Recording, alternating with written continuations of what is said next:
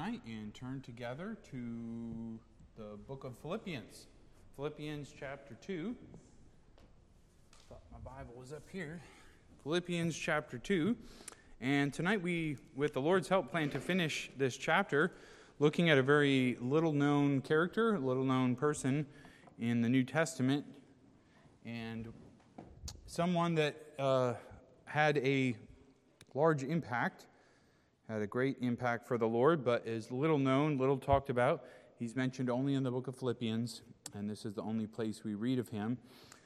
And can I just remind us that there are many, many people throughout history that are unknown or little known and have made a deep, deep impact for the Lord.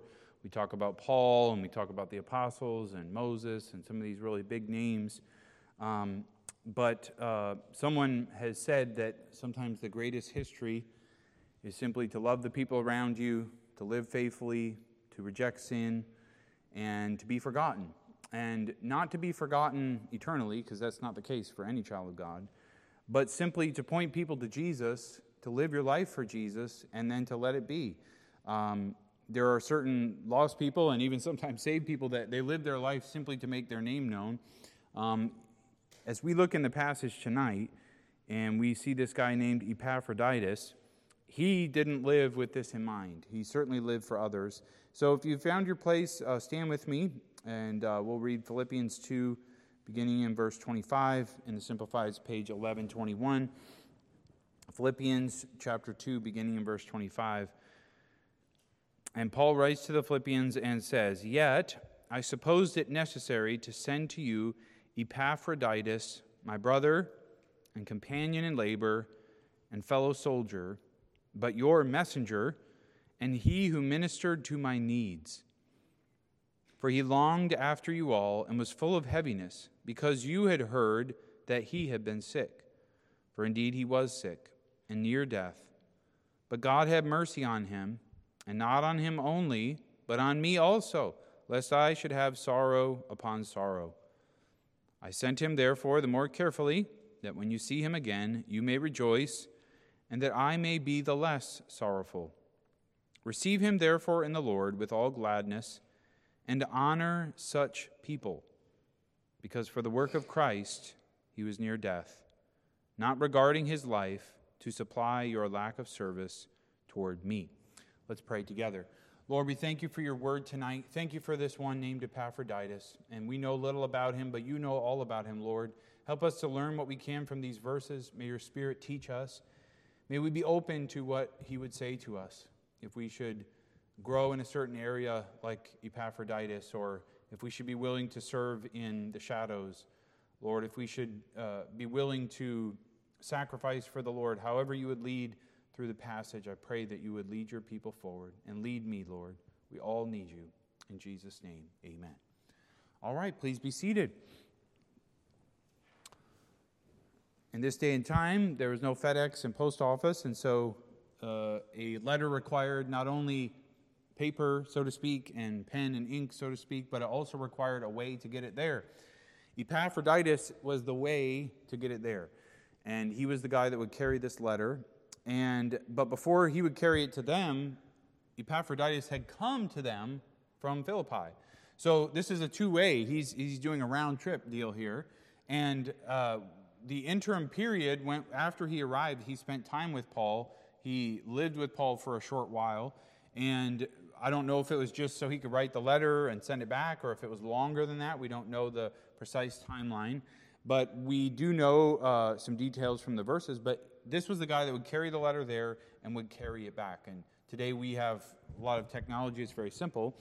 So, Epaphroditus, uh, he says here as he starts writing about him, he says, I supposed it necessary to send to you Epaphroditus. He considers it vital, he considers it important. And, you know, in our day and time, we get junk mail, right? We get like advertisements and, uh, oh man, if we could add up all the credit card offers we've received, right?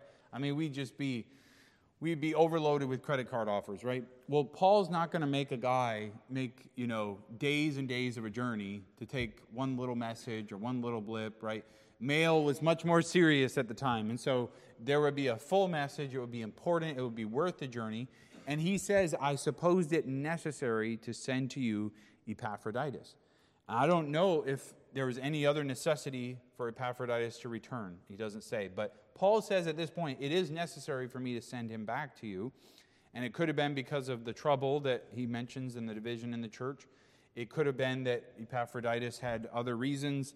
But Paul says, I, I need to send him back. I want you to see the words he uses to describe this man. First, he calls him my brother. And Paul embraced Epaphroditus as a brother. And this is the basic connection that we have with all of God's people. Anytime you meet a saved person, they are your brother or they are your sister. And can I just say that God cares how we treat his children? If, if you're a parent here and you have children, do you care how people treat your children? Yes, you do. If you were a child, uh, did you care how you got treated? yes, you did.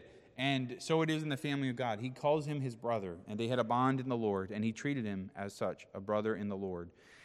But then, secondly, he says, and companion in labor. He calls Epaphroditus a companion in labor. And so this tells us that while Epaphroditus and Paul were together, they worked. And, you know, it's one thing to have a brother or a sister, but now to have a companion in labor. These are people that have worked together. They have labored together and uh, they've gone through projects together. They've um, stressed together. They've sweated together. They've planned together. Whatever this all involves, they work together. And, you know, this word is, is all one word in Greek. Companion in labor is one word in Greek, and it's where we get our word synergy. Do you know what synergy is? Synergy is when you have something here and you have something here and you put it together. And when you put it together, it has more force and more energy together than it had separately. And uh, Paul talks about Epaphroditus as a companion in labor. And I think what he's saying is that he worked with me and I worked with him, and together we did more for the Lord than we would have done separately. You know, this is an important term for the church, is it not? Companions in labor. God calls us to serve together to do together what we couldn't do separately, to do more for the Lord together. Do you remember in, in, in uh, Hebrews chapter 10, where it's that famous verse uh, that's often quoted, especially by pastors, about not forsaking the assembling of yourselves together, right? Hebrews 10 25. But do you know, right before it, it says the purpose for gathering is to provoke one another unto love and to good works. And that meaning is that when we gather, we are helping each other grow in love, and we're also helping to accomplish good works. And as a church, we want to do good together. We want to help one another do good, to encourage us to love the Lord, to encourage us to love others, and to do good works. Paul says, He was my companion in labor. We work together. Now, the next description is a fellow soldier. A fellow soldier. Now, this goes even deeper, doesn't it? It's kind of like a, a step. It's, it's brother companion in labor, and then it's fellow soldier. Now, I can't speak to this in military terms because I've not been in the military. Is there anyone here that's been in the military? Do you have any? All right. All right. We have we have two here. All right. That's good. Two have been in the military, and I don't believe either one of them saw active combat, okay? No active combat, all right? But when I hear people talk about being in the military, there's a there's a brotherhood and a bond there. But the real deepest bond is when you have gone to battle together.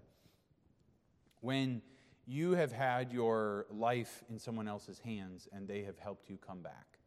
That is, I mean, there is just something about that sort of battle. When I was growing up, we had a guy in our church that was called Larry Zemer, and he was a guy that was out in the Pacific in World War II.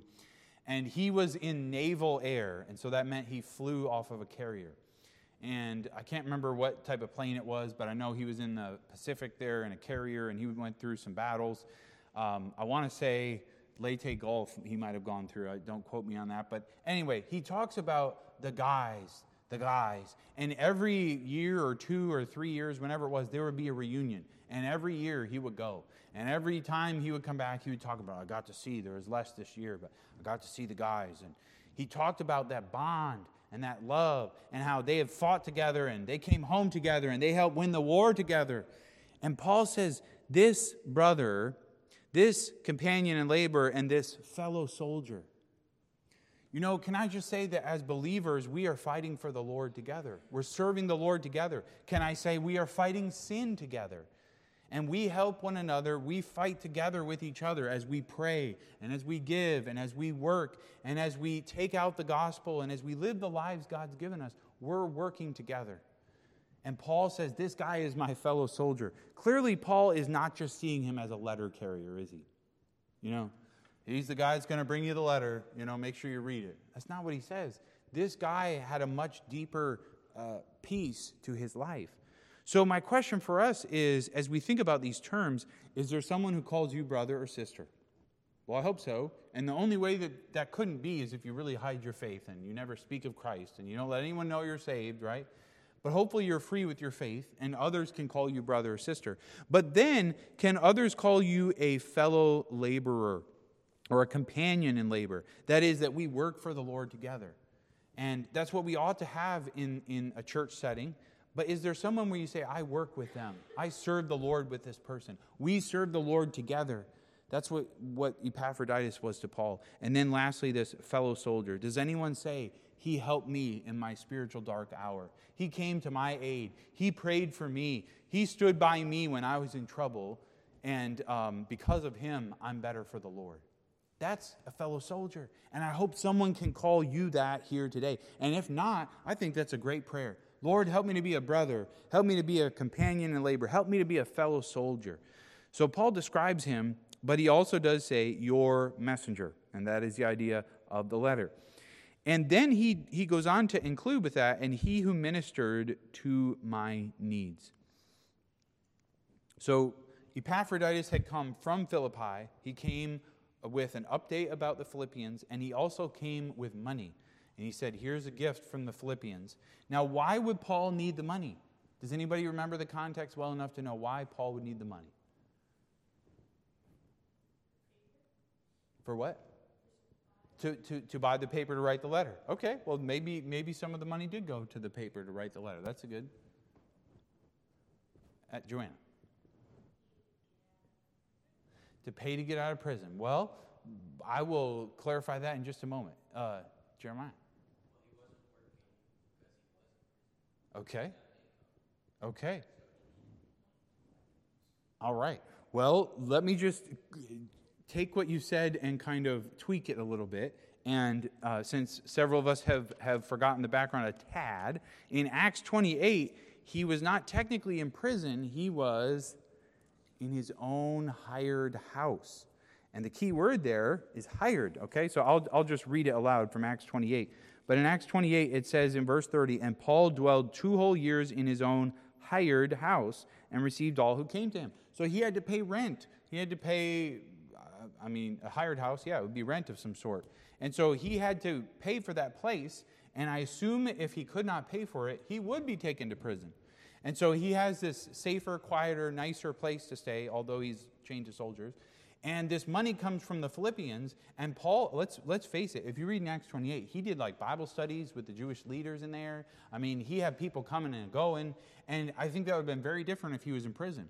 And Paul realized this hired house is what's enabling me to receive visitors and to spread the gospel and to have, you know, get the gospel out in the, the ways that I can and to mentor and disciple different ones that will come to see me. And so this was a very important thing. The Philippians came, they brought money and they sent it by the hands of Epaphroditus. Okay?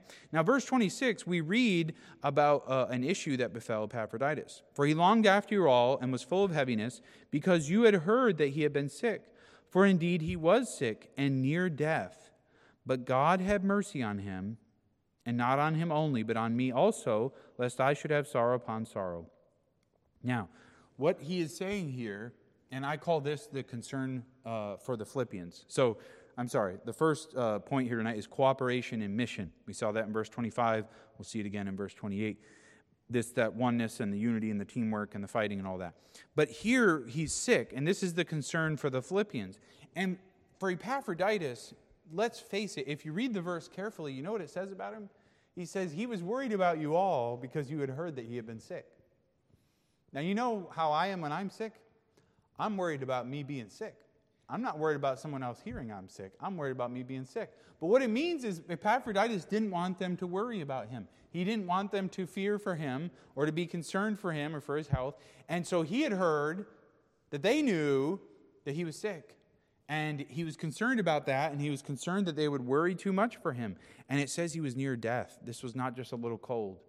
Epaphroditus has gone out to serve the Lord, to serve the church, to carry the letter, and then he gets sick. And not just a little sick, he gets so sick he almost dies. Now, that might be too personal question to ask in church. Who here has been so sick they almost died? Now you might say, I felt like I was going to die. Well, we don't just mean feelings, we mean you actually almost died. He was very seriously sick. And some Christians sometimes think if I do right and if I serve the Lord, I will have a easier path. Well, not necessarily. In some I mean sometimes it might be easier and certainly it'll be easier in the long run, but, but this affliction came to him when he was trying to do right. He was trying to serve the Lord and he was away from the Philippians. And so I don't know if this is on the way or if it's after he already uh, got to Paul, but it says he was full of heaviness. This word full of heaviness describes a confused, restless, half distracted state which is produced by physical derangement or by mental distress, such as grief or shame or disappointment. The term is used of Christ in the Garden of Gethsemane. And so he deeply was concerned for the Philippians, and he was also near death. But notice it says, God had mercy on him. And not on him only, but on me also. What this means is this Paul realized that God had mercy on him, but God had mercy on Paul because Epaphroditus was such a blessing, was such a help. He knew that if he died, his life would be much more difficult his life would be uh, challenged and his situation would be more difficult. And so he says, God had mercy on him, God had mercy on me in that he spared his life. I hope that our life is making a difference and that others value that and are helped by that and would miss us if we were gone. But also, I, I, just see here that there's a courage. You know, there's the concern that he had for the Philippians, but there's a courage in this Epaphroditus it says that um, God had mercy on him, right? Lest, and, and not on him only, but on me also, lest I should have sorrow upon sorrow. And Paul had, notice here that it says Paul had sorrow already, and it says that he would have sorrow upon sorrow. In other words, Epaphroditus' death would be one sorrow added to the other sorrows of my life.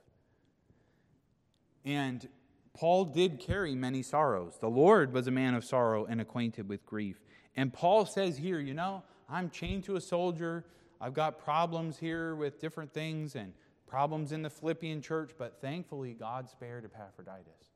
And you know, in our life, when we have sorrow in our life, we sometimes miss the fact that God has spared us from a lot of sorrow.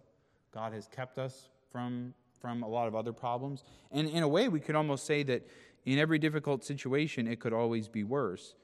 Um, Paul elsewhere talked about this, 2 Corinthians 1 8. For we would not have you uh, to, uh, let's see here, let me turn over to it. 2 Corinthians 1 8.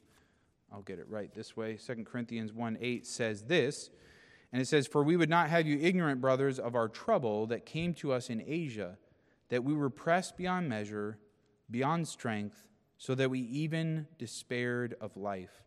But we had the sentence of death in ourselves, that we would trust not in ourselves, but in the God who raised us, raises the dead, who delivered us from so great a death and will deliver. We trust in him that he will yet deliver us.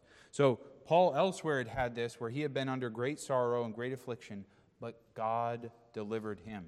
Here, God delivered Epaphroditus and encouraged Paul by doing so. So there's a lot of courage. I also see the courage down in verse 30, and this courage is in Epaphroditus directly. Because for the work of Christ he was near death. Notice that. For the work of Christ he was near death. You know, in our day and time, people are, are willing to go near death. They do things like jumping off of, you know, cliffs, and they'll do paragliding, and they'll jump out of planes, and they'll do all these things that are risky, right? Boy, you know, I left off one. Some people even go skiing. You know, they go skiing, they take their life in their hands. Um, but they do risky things for the thrill of it, right? for the fun of it. And, and sometimes people pay a lot of money. They'll go to Alaska or they'll go off into these exotic places because they find great thrill in doing dangerous things. Epaphroditus did not set out to die, but in the passage it says, For the work of Christ, he was near death. In other words, he risked his life, and indeed, he was very close to death because of the work of the Lord. If you're going to risk your life for something, do it for something that matters, do it for something that will last. Now, skiing's not really that serious, okay? It's not really that risky. It's not.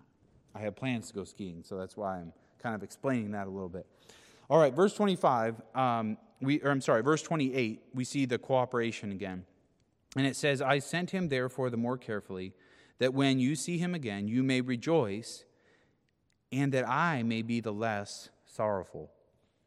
So, in this word carefully is kind of unique. It's not saying that he, you know, gingerly wrapped him in, in padding and put him in a box or anything.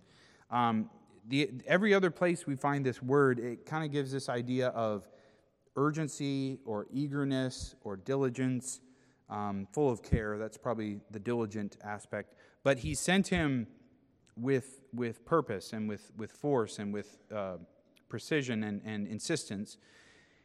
And he did this so that when they saw him, they could rejoice. They would be happy. In other words, when he's near death and they're way over there in Philippi and they don't know if he's going to die or not, uh, they're worried, and he knows about the fact that they know, so he's worried about them worrying about him. And so he says, You know what? You're better now. I'm going to send you back, and they're going to be happy. And because they're going to be happy, I'm going to be happy that they're happy. And we'll put uh, peace in everyone's heart here. And he does this, and he says that he will have less sorrow because he knows that they're happy, right? Do you know that little phrase? Like, let's say if, if you have a good friend who's moving to, I don't know, let's pick a state, Alabama you have a good friend moving to Alabama, and people say, North Carolina's loss is Alabama's gain, right? Have you heard that phrase? That's kind of what Paul's saying here. He's saying, I'm sorrowing here because he's gone, but you're happy there because he's with you. And now you know that he's well. And now you have this letter. And, and so I can be happier and less sorrowful, anyway, because you are happy and you've received him.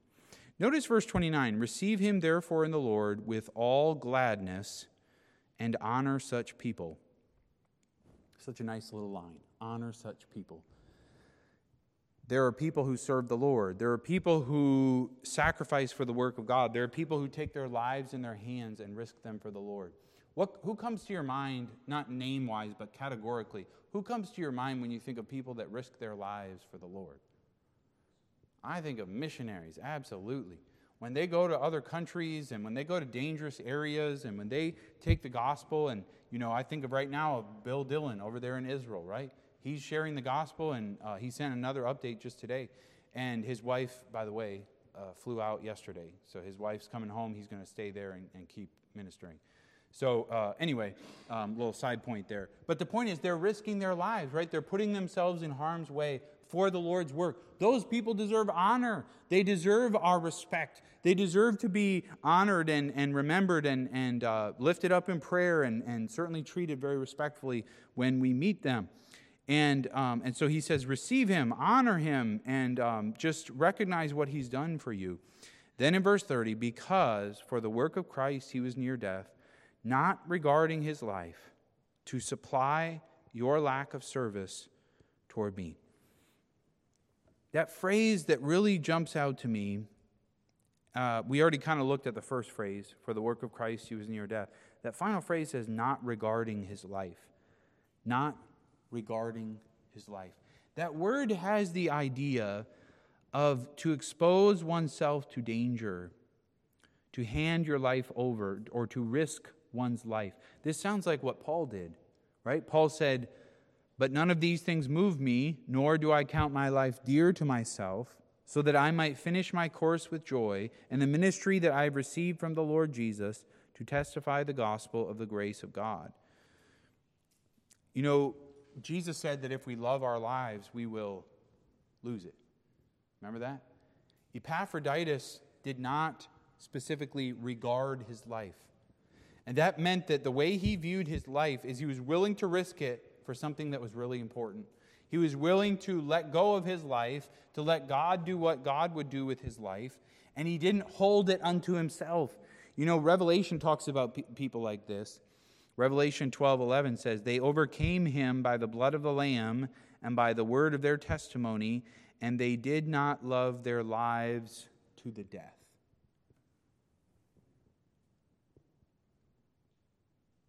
When we read of the martyrs, and when we read of people that risk their lives for the Lord's work, we need to recognize that they've chosen to view their life differently.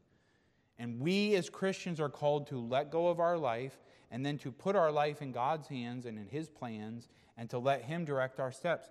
Epaphroditus basically, I think, in his heart said, Oh, Paul has a need. My church wants to meet that need. Oh, Paul is, is uh, in, under house arrest. Uh, man, he's been under a, a, Roman imprisonment for years now. Uh, uh, he's a, a, servant of the Lord, and my church wants to help him. My church wants to help pay that need, and so I need to go. I'm going to take this money, I'm going to go, and I'm going to help him in any way I can. And see, Epaphroditus was not going forth to large citywide crusades and to big, great revivals, right? Epaphroditus was simply going to serve one person. One person, Paul. And yet it was for the work of God, it was for the work of Christ, and it was ministering at a point in time where there was a deep need. Can I remind us all that there are certain points in time where you can be a great, great influence in people's lives? Where they're at a point of weakness, or they're at a point of need, or they're at a point of failure, and you come into the picture and you simply say, Hey, how can I help? Here's some money. Let me pray with you. Let me share a word of encouragement from the Bible, right? And sometimes, depending on the situation, that might be their breaking point. That might be the, the, the turning point in the battle. And Epaphroditus went and he served him. And it says he didn't regard his life.